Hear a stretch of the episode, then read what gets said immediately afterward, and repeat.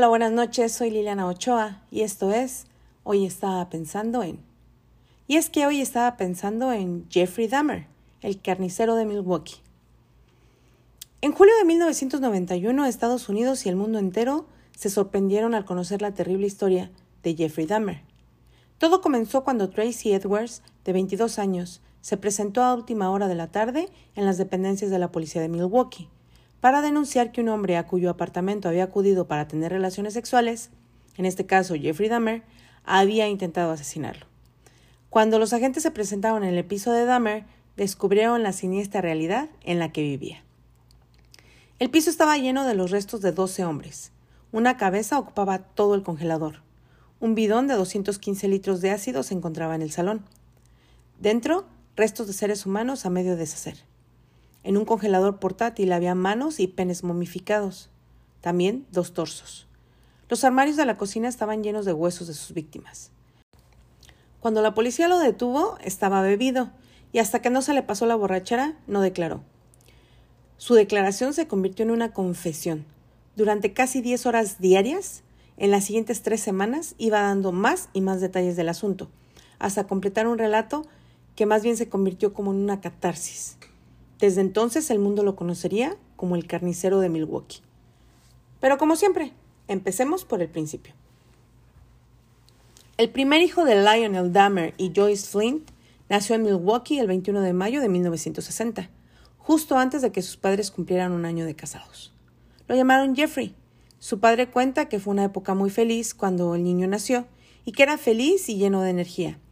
Jeffrey Dahmer se convirtió en un niño inteligente y cariñoso, mientras su padre estudiaba para graduarse como químico. Era un niño entusiasta y extrovertido. Le encantaba correr, lucirse ante una cámara y le gustaba jugar con otros niños y relacionarse con ellos. También era un niño muy curioso, le gustaba tocar las cosas y conocer su textura. Parecía estar en sintonía con lo que le rodeaba y quería saber todo lo que sucedía a su alrededor. También desarrolló una fascinación por los animales.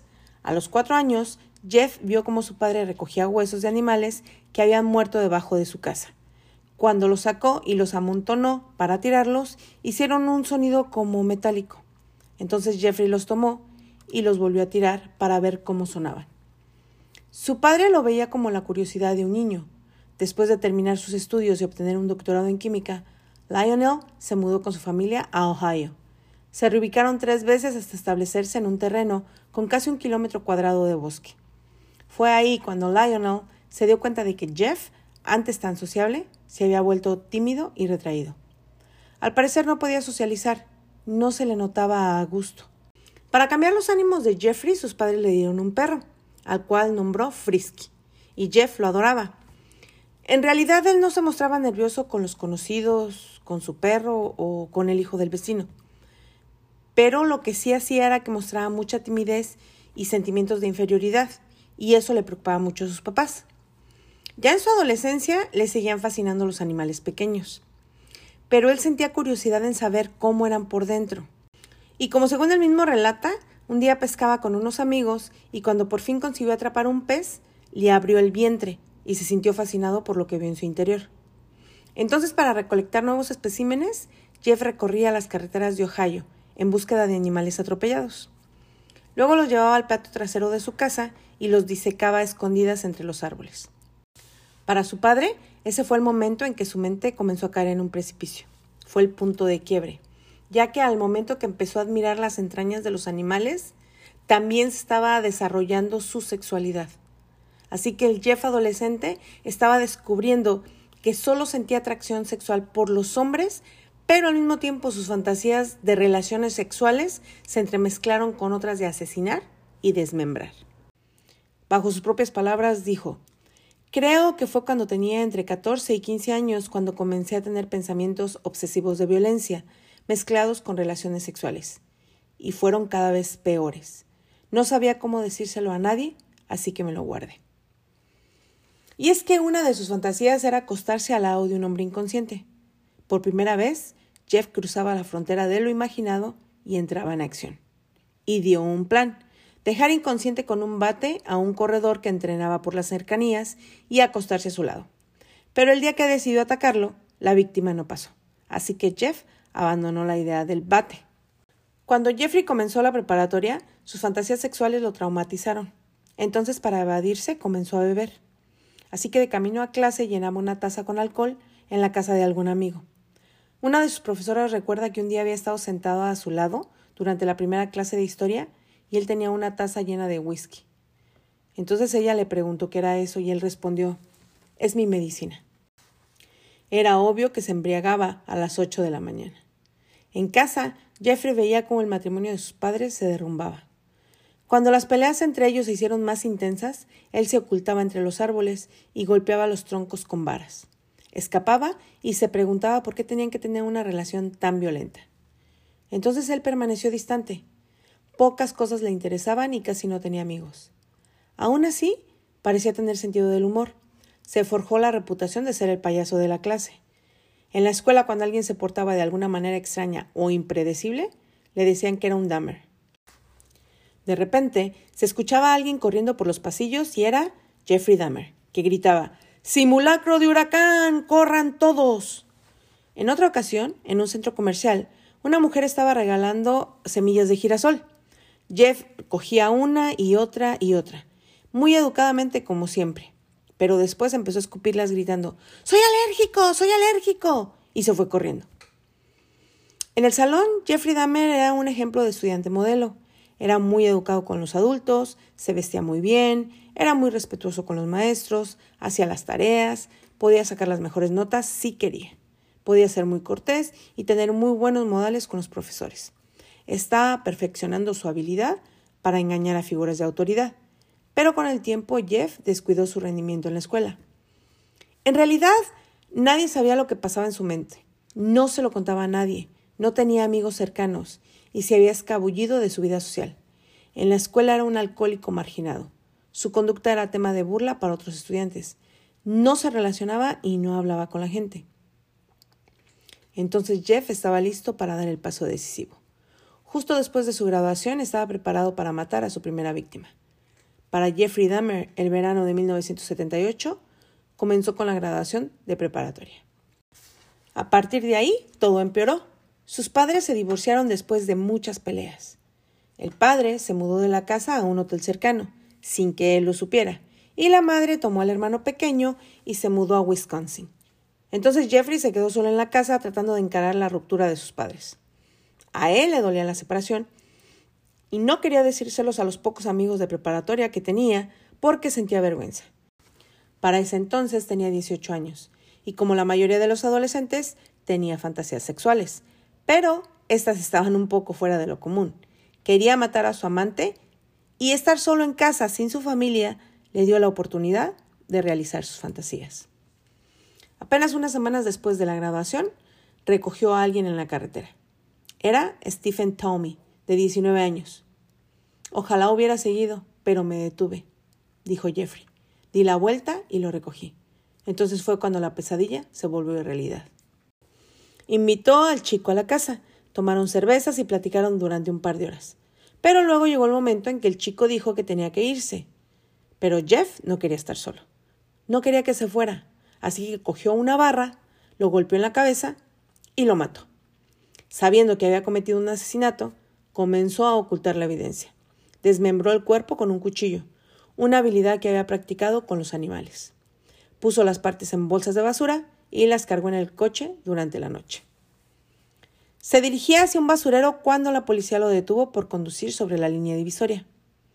Cuando los oficiales le preguntaron qué había en las bolsas y qué hacía a esa hora en la calle, Jeffrey dijo que era basura que debía llevar al basurero.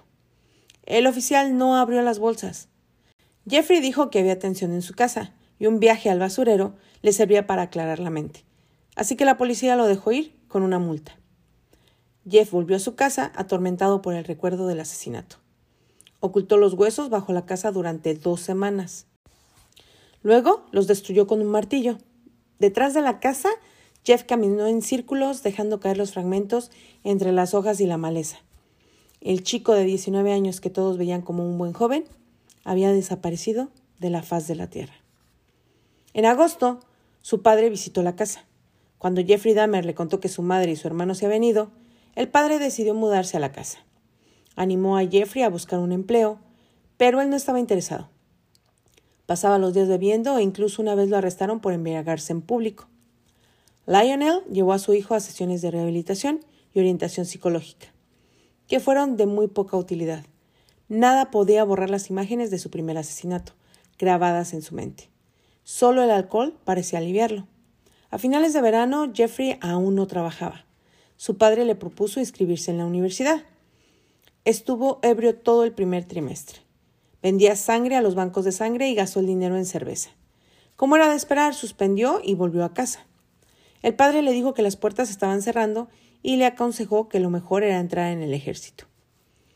Como con las demás decisiones que habían sido tomadas para él, Jeff se involucró pasivamente. Después de terminar su entrenamiento básico, fue a un hospital del ejército en San Antonio, Texas, donde fue instruido como médico de campo. Allí aprendió más sobre anatomía humana. Fue una de las primeras veces que se emocionó y se mostró interesado por lo que estaba haciendo. Después de medio año en el ejército, su cuerpo se había vuelto delgado y fuerte. Ya no solía ser tan tímido y apartado, sino extrovertido. Pero el cambio de humor fue temporal. El ejército lo envió por un periodo a Alemania, donde una vez más Jeff comenzó a beber. Sus superiores se dieron cuenta y lo dieron de baja antes de tiempo. Fue directamente a Miami Beach sin contactar a su familia y trabajó en una tienda de bocadillos viviendo en un hotel. Cuando sus deudas no le permitían pagar el precio de la habitación, pues dormía en la playa. Una noche se horrorizó cuando una enorme rata anduvo sobre él, y entonces llamó a sus padres pidiéndoles dinero.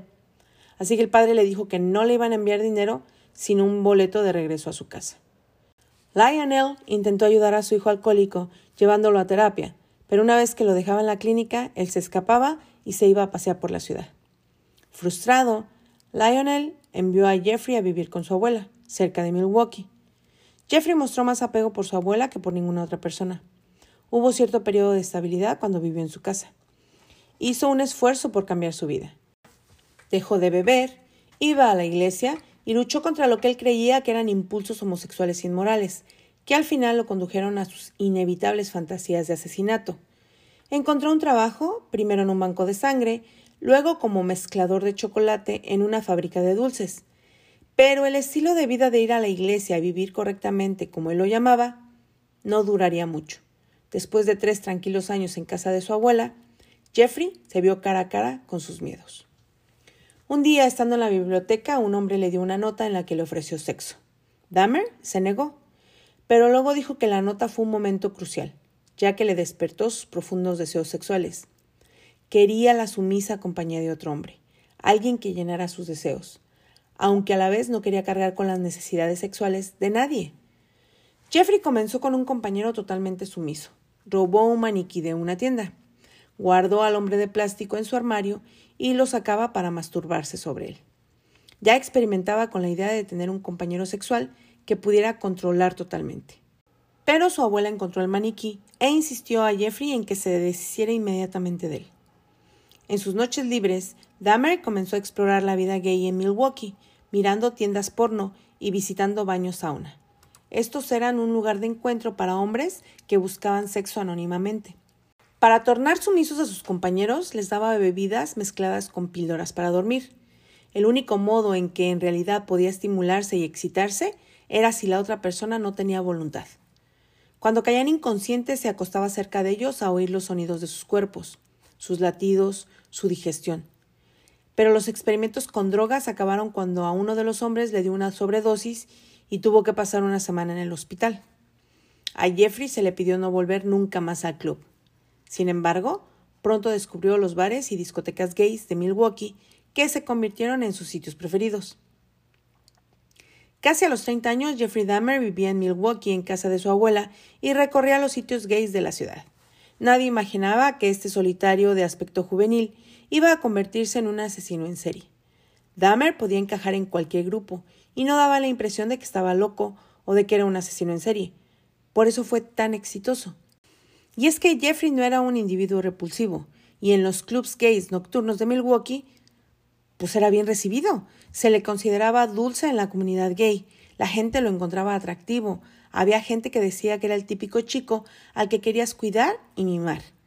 Pero los hombres de Dahmer debían cumplir con ciertos requisitos. Escogió un tipo de cuerpo, Le gustaban los cuerpos esbeltos, delgados, suaves y musculosos.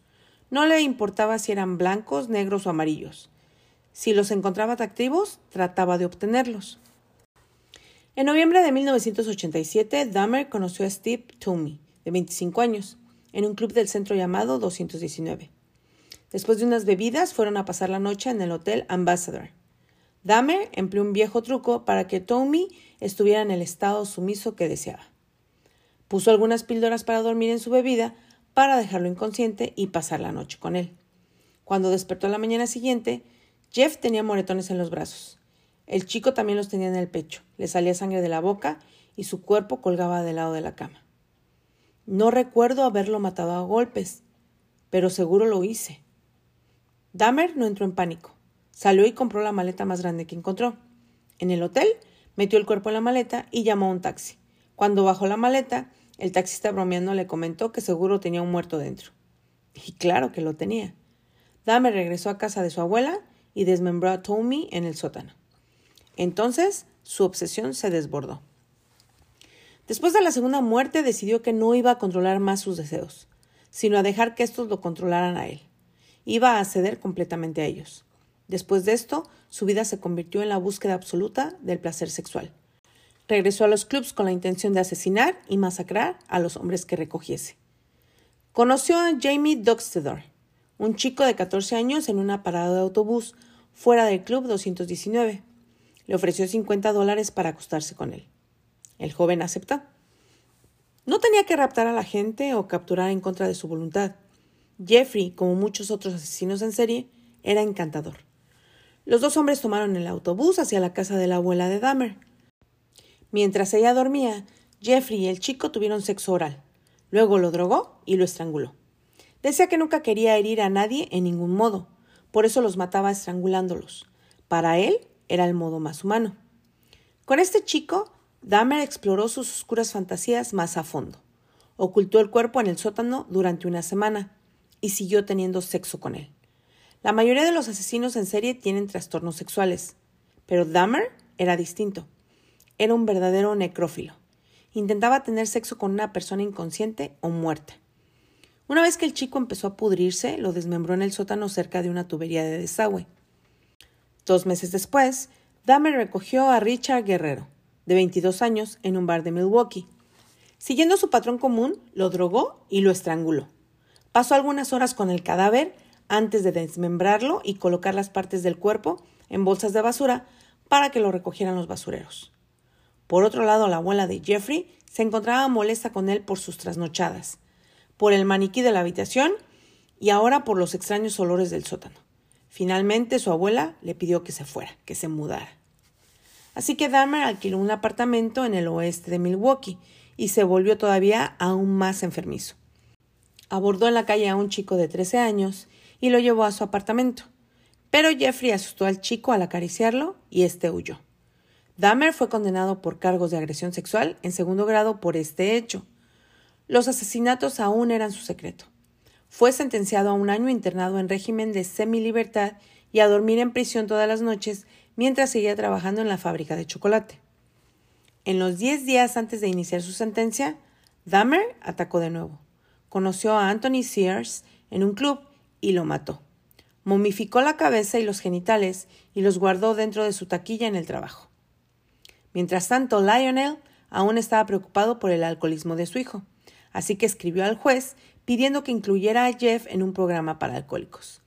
Tenía sus dudas sobre el comportamiento de su hijo cuando éste estaba en la calle. Sin embargo, no se ordenó ningún programa y Jeffrey fue liberado con dos meses de anticipación. De ahí se mudó a otro vecindario pobre de Milwaukee encontró un apartamento económico cerca de los clubs gays y solo de nuevo era libre para alimentar sus enormes impulsos sexuales.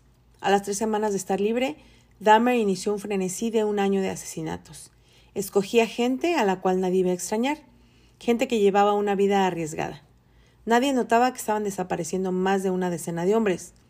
Los cuerpos no aparecían y no había un clima de miedo en la ciudad. Una vez que Jeffrey empezó a matar a diestra y siniestra, todos sus recursos financieros, tiempo, emociones y pensamientos estaban designados a su mundo secreto que era asesinar hombres y quedarse con ellos. Jeffrey mató a 13 hombres durante ese periodo, pero una víctima casi se escapó. Había drogado a Korenak Phone, de 14 años, hermano del chico que había molestado un año antes y por el cual fue a prisión. Mientras el chico dormía, salió a comprar alcohol, pero mientras estaba fuera, el muchacho se despertó. Salió de la casa y caminó mareado y desnudo por la calle. Un vecino preocupado llamó a emergencias. Cuando llegó la policía, Dahmer había regresado de comprar cerveza. Y al igual que afrontó a la policía después de su primer asesinato, Dahmer mintió con tranquilidad. Dijo que el chico era su amante, que solo había bebido y que quería llevárselo a casa. Llevó a los policías a su apartamento y les mostró las fotografías que había tomado del adolescente como prueba de su relación. La policía creyó que el chico era mayor de edad y lo dejaron con Dahmer. Reportaron el incidente como una pelea amorosa. Pero tan pronto se fueron, Dahmer asesinó al muchacho. Dentro del apartamento de Dahmer, la cuenta de cadáveres comenzó en aumento. Compró un contenedor de 215 litros y lo llenó con un potente ácido para disolver los miembros y torsos. Después de semanas en el ácido, los restos se volvían líquido. Luego los echaba por la bañera o el baño. En otros casos quitaba la piel de los huesos hirviéndolos. Un inusual y fuerte olor a muerto comenzó a infestar el edificio. Muchos inquilinos rastreaban los olores llegando directos a la puerta de Dahmer. Una cosa condujo a la otra. Cada vez seguía conductas más arriesgadas para satisfacer sus impulsos. Trazó un plan para construir un santuario de esqueletos y cráneos, pero aún estaba en la búsqueda del compañero perfecto. Uno que fuera totalmente sumiso, pero que estuviera vivo y que no fuera proclible a pudrirse. En algunas víctimas aún con vida, Dahmer usó un taladro para abrir pequeños agujeros en sus cráneos y les inyectaba ácido en los cerebros. Quería conservarlos con él de un modo que no pudieran mover su cuerpo ni hablar. Según Dahmer, ninguno de sus zombies experimentales vivió más de un día. En un último esfuerzo para conservar a sus víctimas con él, comenzó a comérselos. Dijo, me hizo sentir como si fuesen una parte permanente de mí. Además, la sola curiosidad de saber cómo sería me hacía sentir que eran una parte de mí y me daba satisfacción sexual al hacerlo. Increíblemente, en todo ese año de asesinatos despiadados, Dahmer aún conservaba una apariencia totalmente normal. Pero en junio de 1991, la ciudad de Milwaukee descubrió un asesino en serie, Jeffrey Dahmer, de 31 años. Un hombre, Tracy Edward, logró escapar de los horrores del departamento de Dahmer y detuvo a una patrulla policial que pasaba. Cuando los oficiales entraron en la casa, encontraron 83 fotografías de cuerpos en varias fases de desmembramiento. Todavía algo más impactante encontraron en la cocina. La cabeza de una de las víctimas en el refrigerador y otras partes en el congelador. Uno de los oficiales dijo que abrió el congelador y oyó un grito. Luego se dio cuenta de que había sido él mismo. Las cámaras de los periodistas grababan lo que quedó de las víctimas un contenedor de 215 litros con los torsos de tres hombres, un congelador con miembros y carne descuartizada, y envases de metal con manos y genitales momificados. Afirman los vecinos que fue una noche espantosa, porque no podían creer que guardara esas cosas y que nadie se diera cuenta.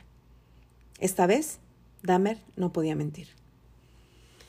En la comisaría los agentes comenzaron un largo interrogatorio.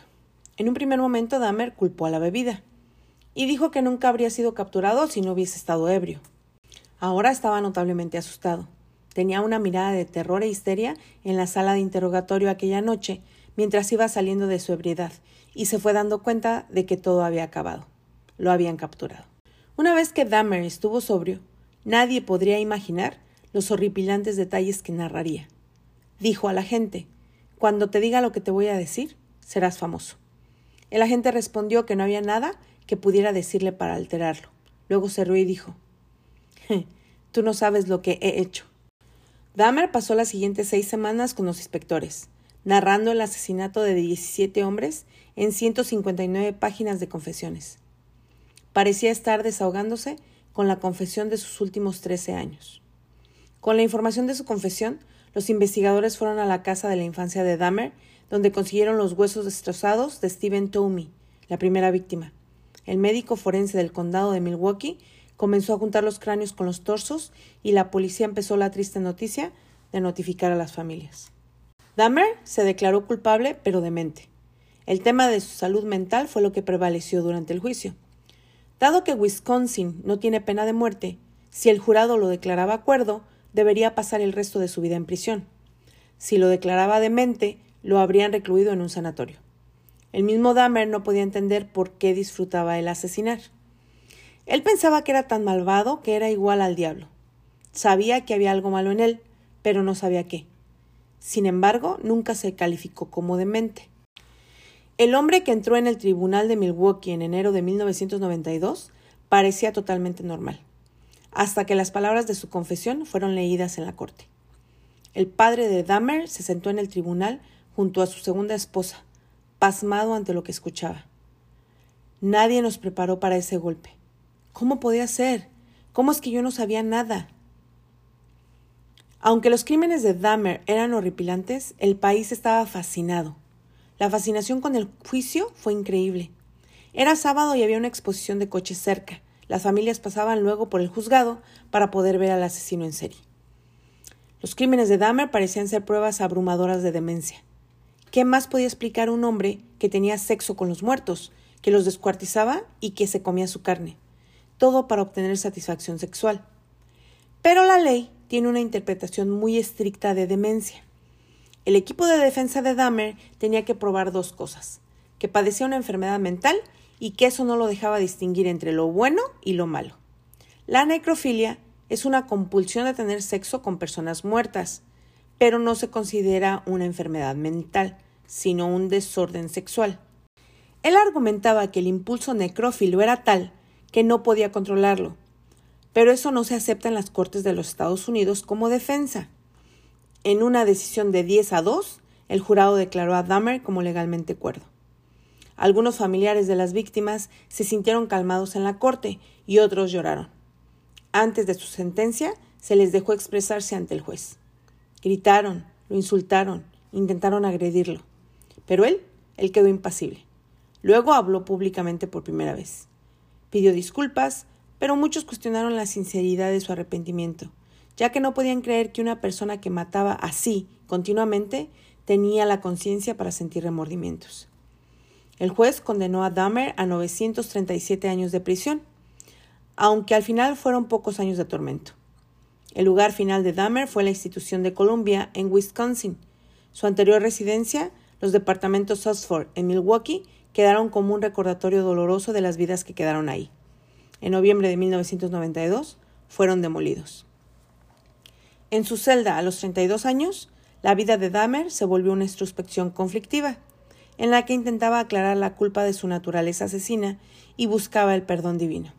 Había pasado tiempo en la iglesia cuando era pequeño y con su abuela cuando era adulto, pero había perdido su religión durante su periodo como asesino. Dahmer culpó de sus asesinatos a sus tendencias ateas y a la teoría de la evolución. Decía, si todo pasa de modo natural, ¿para qué necesitamos a Dios? Yo puedo fijar mis propias reglas, me pertenezco a mí mismo. Pero a la vez se compadecía, pues siempre estaba deseando culpar al diablo por haberse apoderado de su alma. Al asesino ahora le preocupaba lo que le iba a pasar cuando muriese. Así, decidió que quería ser bautizado. Y en abril de 1994 tuvo un encuentro con el sacerdote de la prisión y un mes después se bautizó en una piscina. Al parecer, Dahmer estaba realizando una notable transformación en prisión. Se mostraba interesado y preocupado por el bienestar de su familia, ayudaba en lo que podía, se estaba volviendo a humanizar. Pero las oscuras fantasías de casa permanecían con Dahmer. Aún tenía ese deseo de matar, incluso dentro de los muros de la prisión. Dijo alguna vez, probablemente tendré que vivir con eso el resto de mi vida. Ojalá se fuese, ojalá hubiera algún modo de deshacerme por completo de los pensamientos y sentimientos compulsivos. Dahmer había pasado toda su vida adulta siendo depredador, pero ahora en prisión se volvió la presa. Ahora el carnicero de Milwaukee era el blanco de otros internos. En agosto de 1994 fue atacado en la capilla de la prisión con un cuchillo improvisado, pero sobrevivió. En agosto de 1994 fue atacado en la capilla de la prisión con un cuchillo improvisado, pero sobrevivió.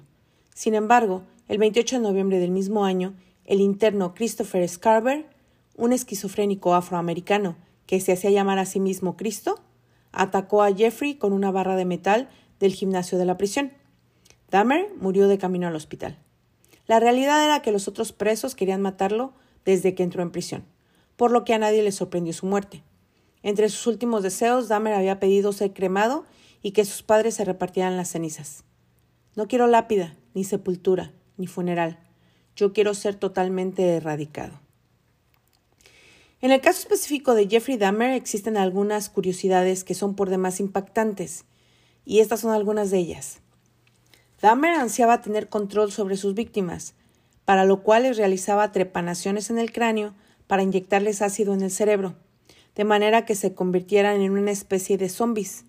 De esta manera, según el propio asesino, creaba amantes silenciosos y complacientes, que hacían todo lo que les pedía, pero que además se quedaban a hacerle compañía.